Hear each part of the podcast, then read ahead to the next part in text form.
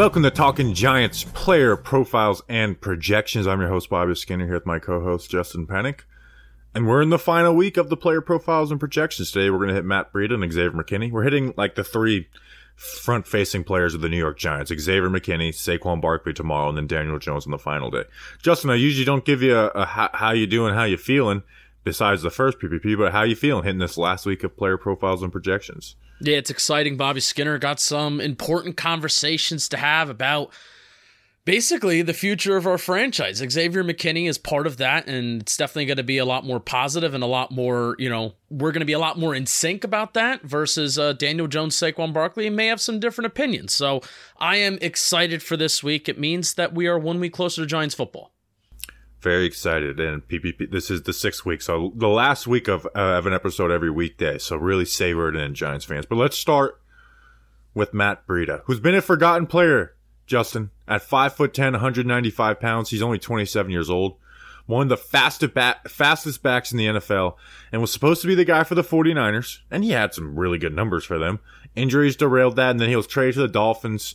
Uh, didn't, you know, wasn't the RB1 there. Spent last year as the Bills RB3, and now he comes in to be the Giants' uh, backup running back to Saquon Barkley. He brings value in the receiving screen game, and he's always a threat with his speed.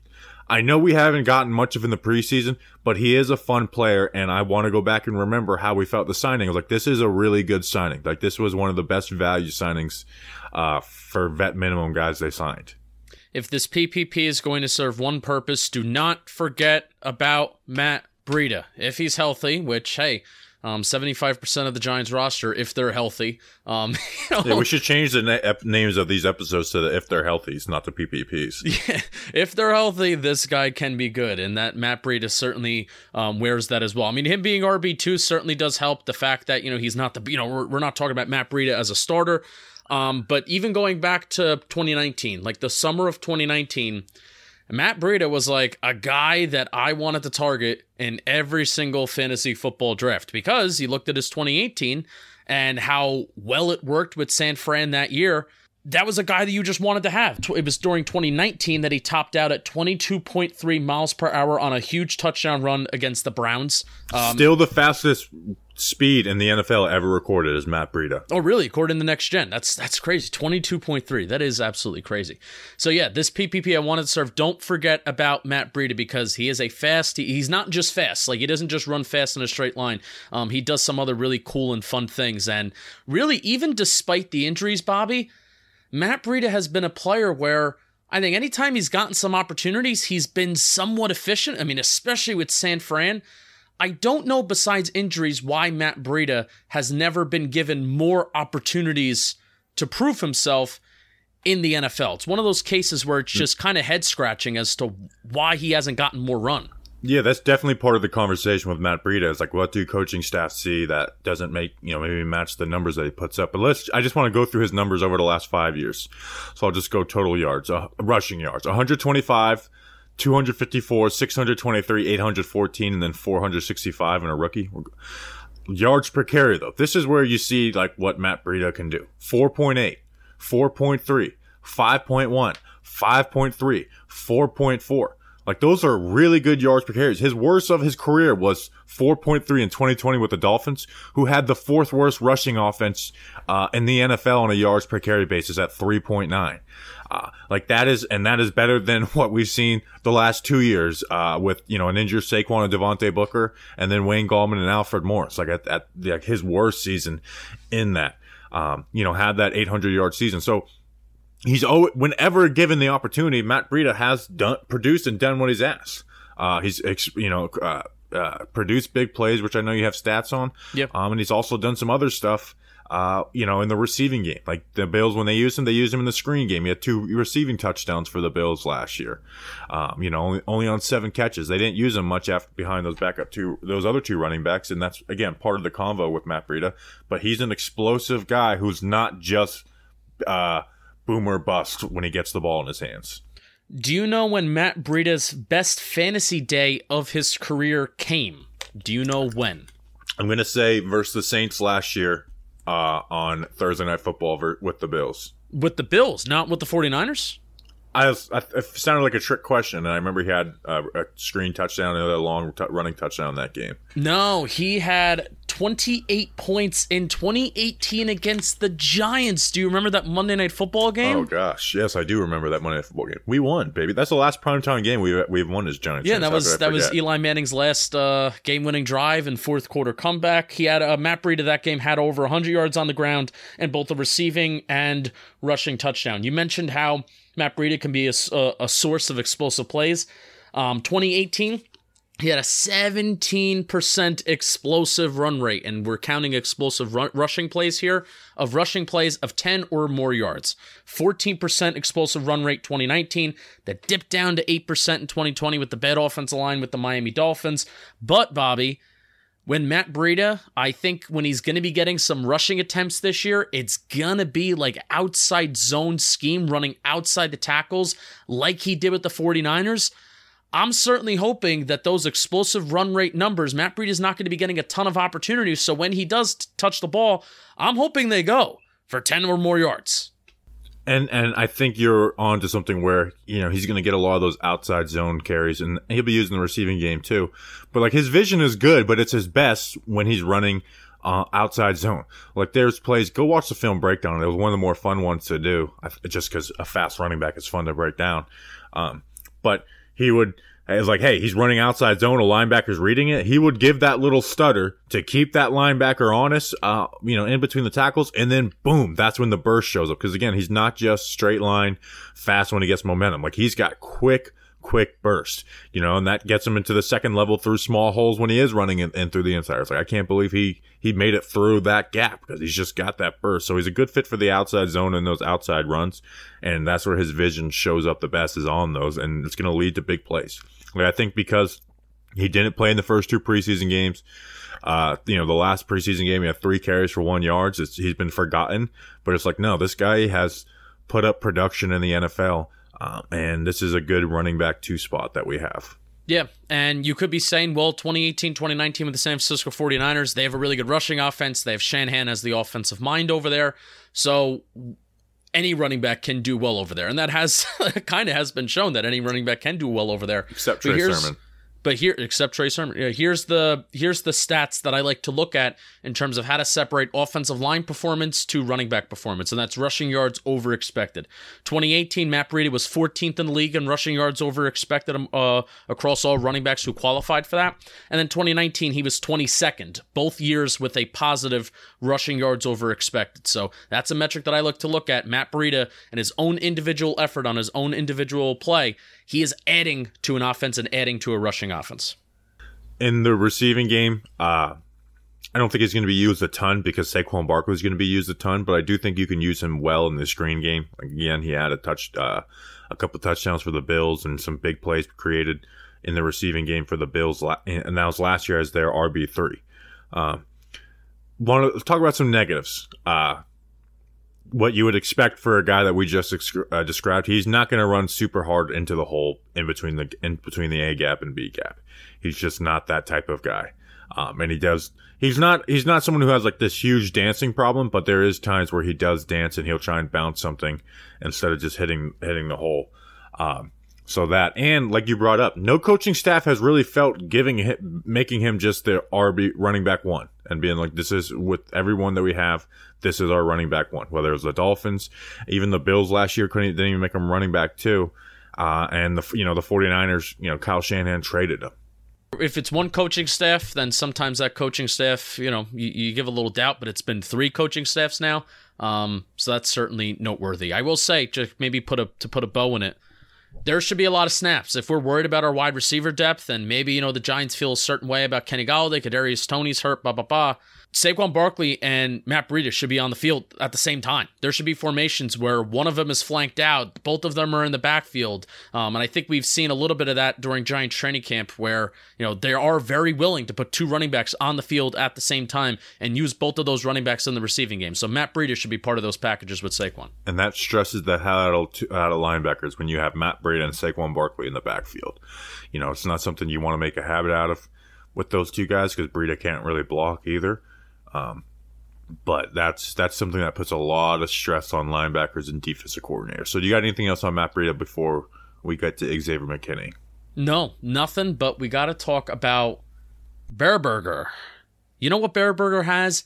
They have something for everyone. Yes, even you who you're listening to this. Matt Breida has bounced around with a lot of teams, but you won't be bouncing around a lot of burger joints with Bareburger because once you're in, you ain't leaving until you are satisfied. They're a burger joint, but they're not the type to be bogged down by the labels. Their menu is filled with options for everyone, regardless of dietary preferences. At Bareburger, there's only one dietary restriction you'll be limited to, and that is food that is made to taste great. It's been a hot minute. I gotta admit, it's been a hot second since I've had a little Bareburger up in the East Coast, the tri state area. You know, Connecticut, New Jersey, New York. There's a lot of locations in the tri state area. I gotta try an ostrich burger. Like, what am I doing? I had the elk burger, I loved it. The bison burger, a little sweet, little tangy, I loved it. I gotta try the ostrich burger. I mean, what? You got to do it before for? PPP season ends. I mean, I know. I have to give an opinion. So this, the Daniel Jones episode, Justin will have tried ostrich burger. Mm, true. Yes, this is very, very true. So uh, I would so be wise tomorrow because we're recording that tomorrow. I think I would be wise. Um, we may not be recording that tomorrow. I, I would be wise if I went to New York City between the hours of 12 p.m. to 7 p.m. Monday to Friday because they have the best happy hour in New York City. I want you to click the link in our description to find yourself at your favorite new happy hour spot, Burger Joint and Luncheon, Bareburger Kitchen and Bar. Last week we were sponsoring PPPs, but I have a feeling I have a feeling this week won't be the last week that you ever hear Bareburger. I think they may be continuing with us with this, which is wonderful. Thank you, Bareburger. All right, now let's talk about the star of the New York Giants defense, and that is one Xavier McKinney at six foot, two hundred one pounds. He was a second rounder in 2020 out of Alabama. Broke his foot in training camp in 2020, then played six games all over the field, including full games at nickel cornerback uh, in games where he didn't play much and closed the season out with an interception to uh, end the game versus the Dallas Cowboys. then in 2021, 93 tackles, five interceptions, 10 passes deflected.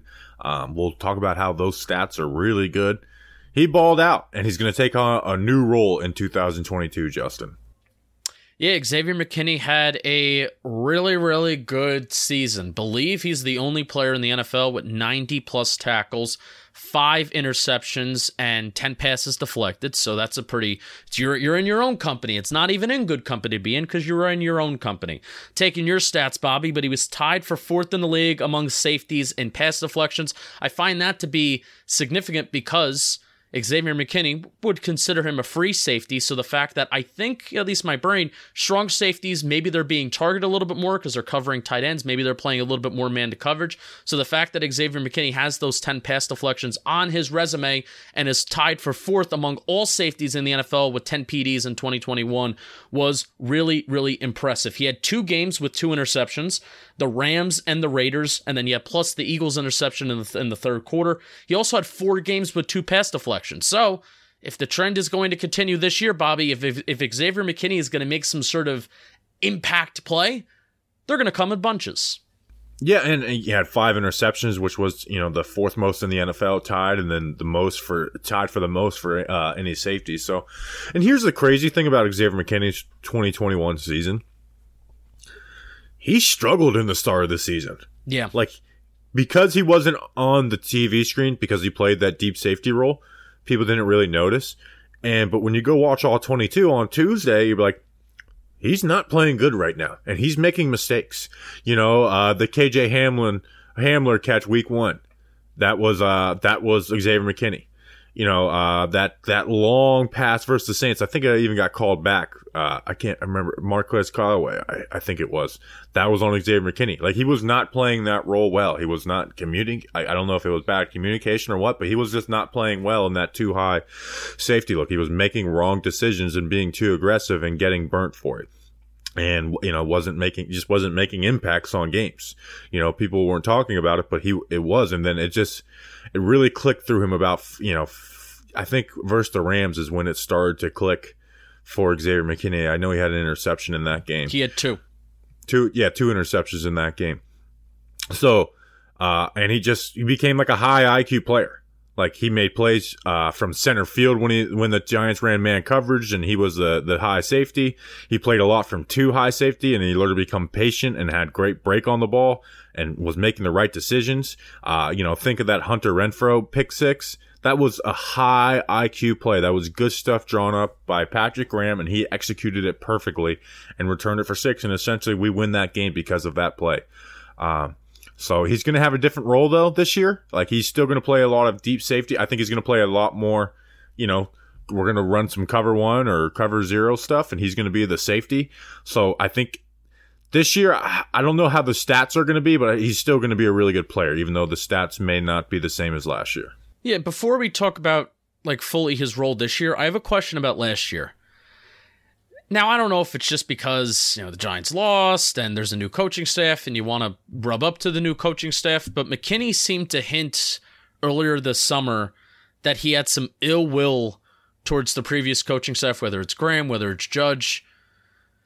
Why do you think that could be if it is related to his role and his playing time on the defense? Why do you think that could be? I have no clue. I read that article. I think it was a Steve Serby and he mentioned like something like they weren't playing me much like my first few games, and I was like, well, he played 100% of the snaps this season. Was he talking yeah. about 2020 when he came off the broken foot? The games where Xavier McKinney was active this year, he played 97% of the snaps in which he was eligible for, and then 51% his rookie year. But again, he was coming off that foot injury. That article talking about the, it bothered me because you know what? Patrick Graham was a good coach and put him in great situations. Jerome Henderson's still here as the DB coach.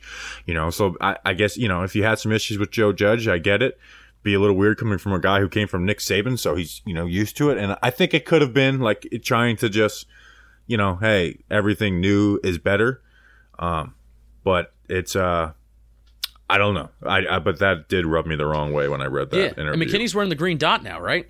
Yeah, run, he's wearing the green dot, and he and listen, he showed high IQ plays. Like I mentioned that Hunter Renfrow play when he played in man coverage. Like there was times, even when he did struggle, there was like a you know Jerry Jeudy ran a corner route, beat Darnay Holmes week one. Xavier McKinney get, uh, got over and batted the ball out of the air.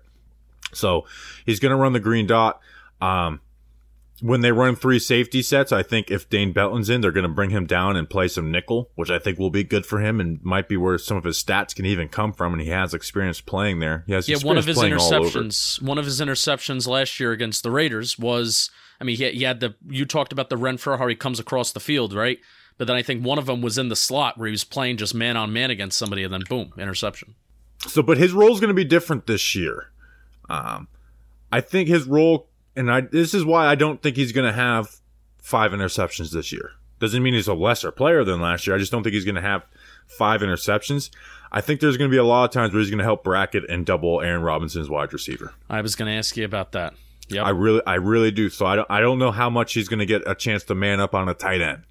Um, even though you trust him more than Julian Love or Dane Belton to man up on a tight end. So, but I, I do think there's going to be different situations for him. But I think when he's put in man, I think he'll be avoided for the most part. And then when he's playing that deep safety, I think there's going to be uh, a lot of bracketing on Aaron Robinson's side of the ball. Yep. But at the same time, they're also going to throw fire zones, different types of zone coverages, and, and different blitz looks. So there's going to be opportunities there too. So I, I don't. I don't know exactly what the stat sheet's going to look like for Xavier McKinney uh, Wink Martindale uh, safeties have never really put up great like interception totals, and he's had no. The most is four. Yeah. that they've ever put up. So again, I'm not. I'm not being like he's got to get. He had five last year. He's got to get five this year. Like no, I don't. I don't need him to have the most interceptions in the NFL for a safety every single year. Um, but it's going to be a different role, and there's and there's a lot of responsibility, and it seems like he's really relished in being like, hey, I'm the I'm the leader of this defense. Like he really likes having that green dot. He likes being able to call plays when things break down.